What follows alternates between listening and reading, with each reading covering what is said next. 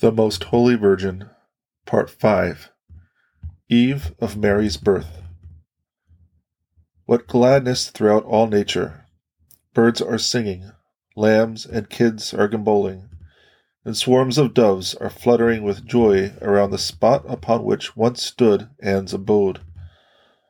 I see only a wilderness there at the present day, but I had a vision of pilgrims in the far off times who, girded and with long staves in their hands, wended their way through the country to Mount Carmel. On their head they wore a covering wound, wound around like a turban. They too participated in the joy of nature, and when in their astonishment they asked the hermits that dwelt in the neighborhood the cause of this remarkable exultation, they received for answer that such manifestations of gladness were customary. They were always observed upon the eve of the anniversary of Mary's birth, around that spot where once stood Anne's house. The hermits told them of a holy man of the early times, who had been the first to notice these wonders in nature. His account gave rise to the celebration of the feast of Mary's Nativity, which soon became general throughout the church. And now I, too, beheld how this came to pass. I saw a pious pilgrim 250 years after Mary's death, traversing the Holy Land, visiting and venerating all places connected with the actions of Jesus while on earth. He was supernaturally guided.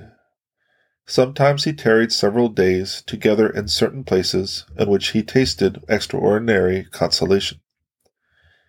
There he prayed and meditated, and there also he received revelations from on high.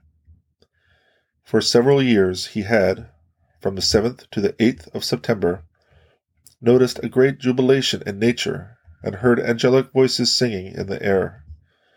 He prayed earnestly to know the meaning of all this, and it was made known to him in a vision that that was the birthnight of the Blessed Virgin Mary. He was on his way to Mount Sinai when he had this vision. In it, he was informed also of the existence of a chapel built in Mary's honor and a cave of the prophet Elias. He was told to reveal this, as well as the circumstance of Mary's birth night, to the hermits on Mount Sinai. I saw him again when he arrived at the mount, where the convent now stands there dwelt, even at that early period, hermits scattered here and there. It was then as inaccessible from the valley as it is now, to reach the top of the mountain from that side, hoisting machines were used. I saw that, in consequence of the Pilgrim's communication, the 8th of September was here first celebrated in the year 250, that later it was introduced into other parts of the church. I saw hermits accompanying the pilgrim to the cave of Elias to visit the chapel that had been built therein to Mary's honor. But it was not easy to find, for the mountain was covered with gardens that still produced magnificent fruits, though long allowed to run wild, and there were numerous caves of hermits and Essenians. The pilgrim had had the vision, told them to send a Jew into the different caves, and that the one out of which he should be thrust would be the cave of Elias. He had been thus instructed in vision. I then saw them sending an old Jew into the caves, but as often as he tried to enter a certain one that had a narrow entrance built up before it, he was repulsed. By this miracle, the cave of Elias was recognized.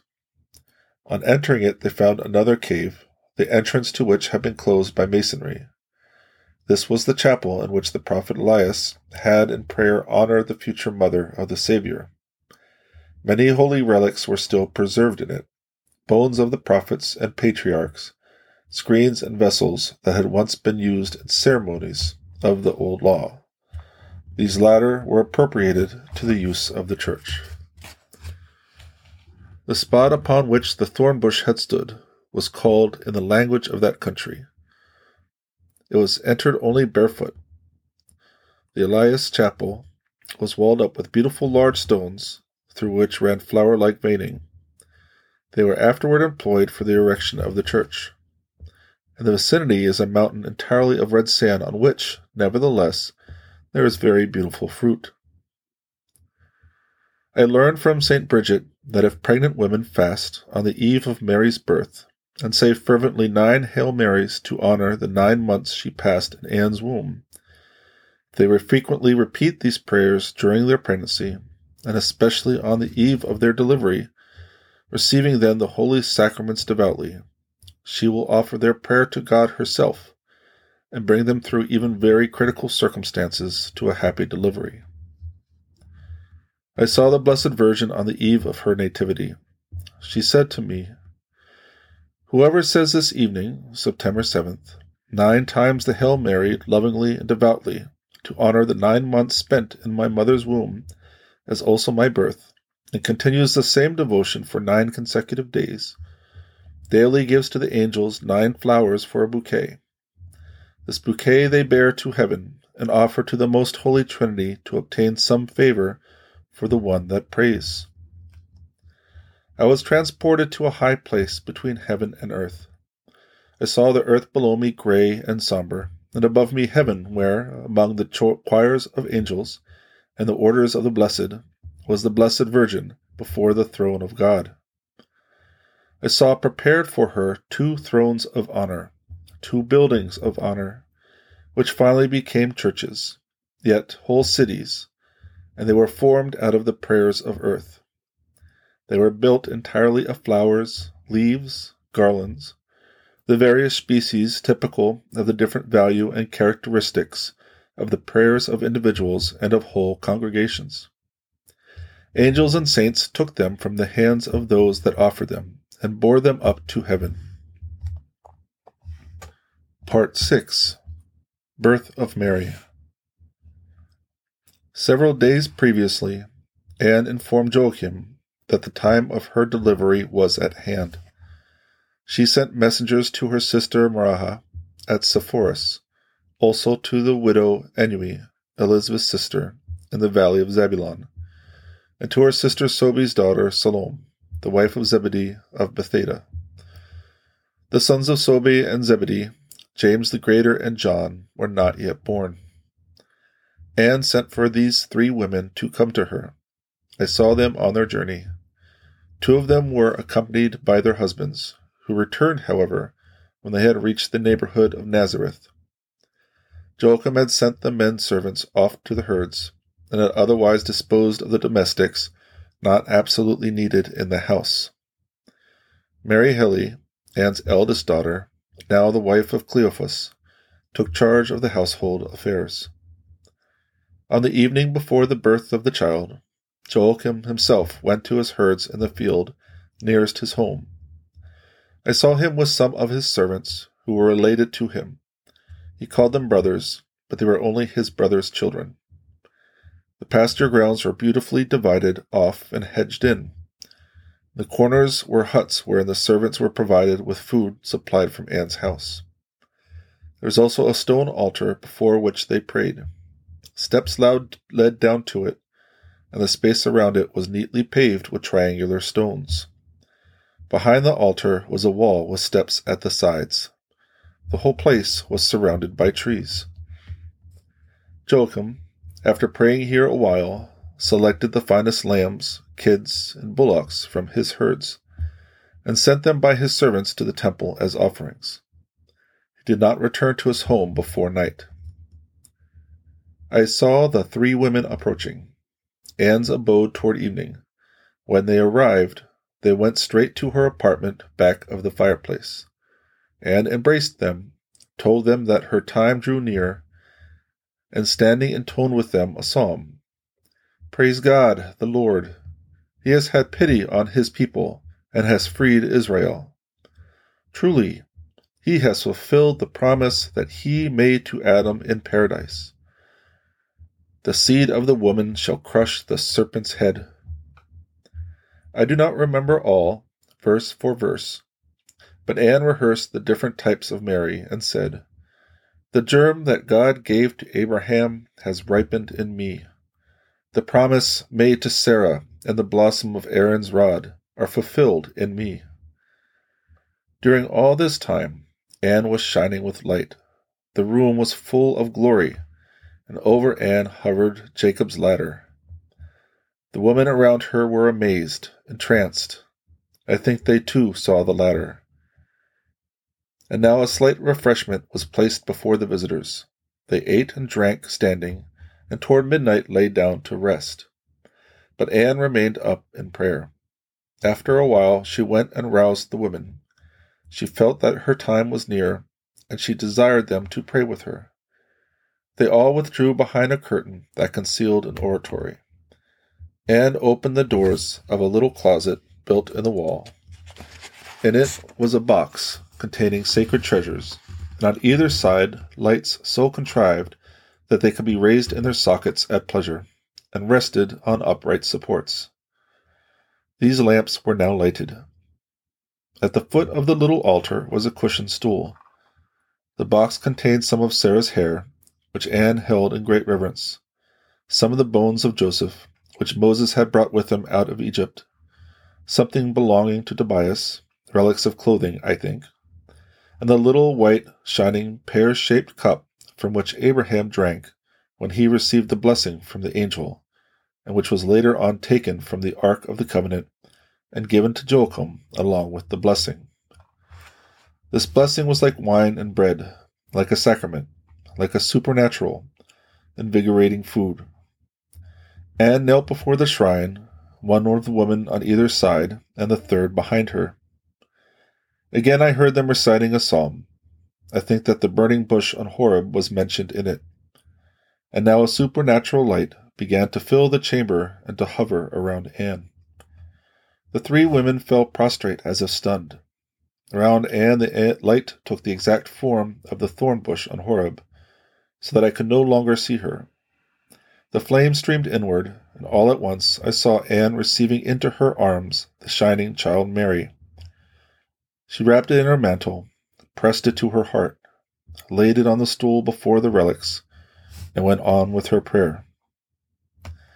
Then I heard the child crying, and I saw Anne drawing forth some linen from under the large veil that enveloped her. She swathed the child first in gray and then in red, leaving the breast, arms, and head bare, and then the luminous thorn bush vanished. The holy women arose and in glad surprise received the newborn child into their arms. They wept for joy. All intoned a hymn of praise while Anne held the child on high. I saw the chamber again filled with light and myriads of angels. They announced the child's name, singing, On the twentieth day this child shall be called Mary. Then they sang, and I heard all these words. Anne went to her chamber and lay down upon her couch.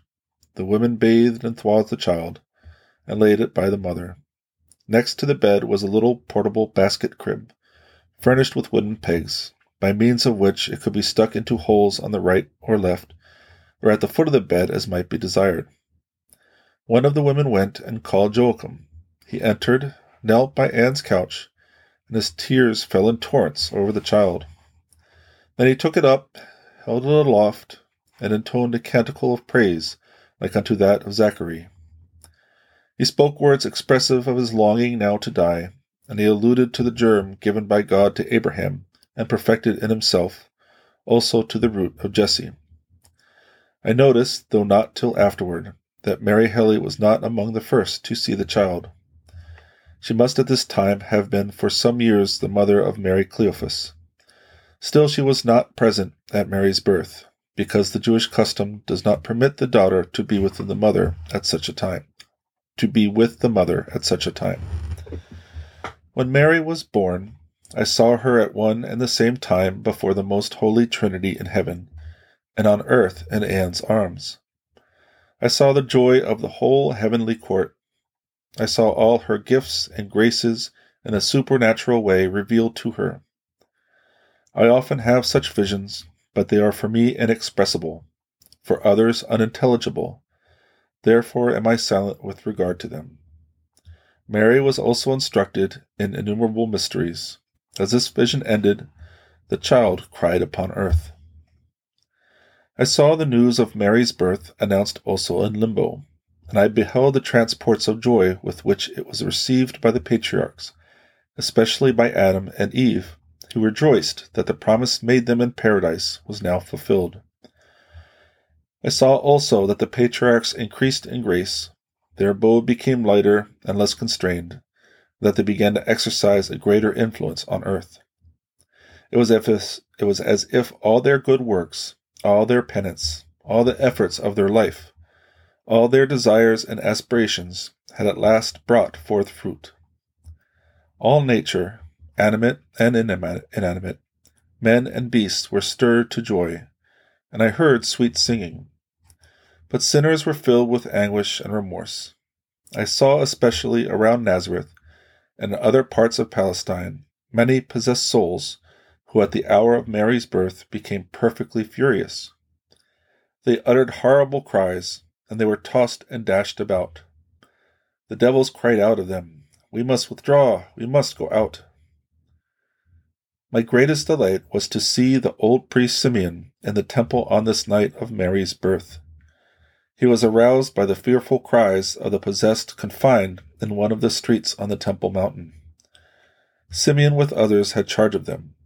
He went that night to the house in which they were, and asked the cause of those shrieks that roused everyone from sleep.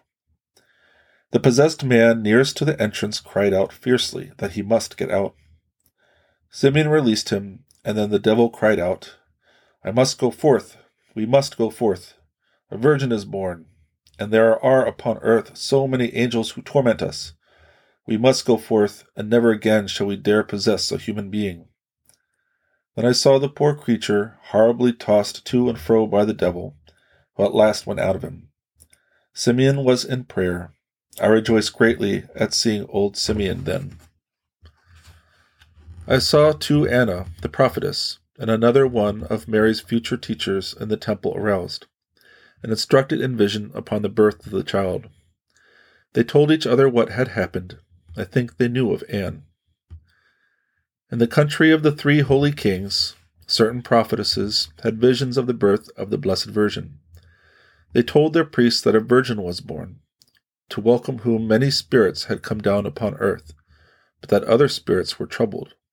The star-gazing kings also saw pictures of it in their stars. In Egypt, on the night of the birth, an idol was hurled from its temple into the sea, and another fell from its place and was dashed to pieces. Next morning I saw a great crowd from the neighborhood around the house, along with Anne's servants, male and female. The women in charge showed the child to them. Many of them were very much affected, and many wicked hearts were changed. They had gathered around the house because they had seen a light over it during the night, and also because the birth of Anne's child was looked upon as a great blessing. Later on, other relatives of Joachim from the valley of Zabulon arrived, also the servants from a distance. The child was shown to all, and a repast was prepared in the house. On the following days, people flocked in numbers to see the child Mary. Her little cradle, which was in the form of a boat, was placed upon a raised pedestal, something like a sawing jack, in the front apartment. The lower coverlet was red, the upper white, one white, and on them lay the child swathed up to the armpits in red and transparent white. She had tiny golden curls. I saw also Mary Cleophas, the child of Mary Heli and Cleophas, the grandchild of Anne. She was then a little girl of only a few years. She was playing with the infant Mary and caressing her. She was a stout, healthy child. She wore a little white sleeveless dress bordered with red, from which hung tiny red balls like apples. Around her little bare arms were twined rows of white stuff, maybe feathers or silk or wool. The child Mary had also a little transparent scarf around her neck.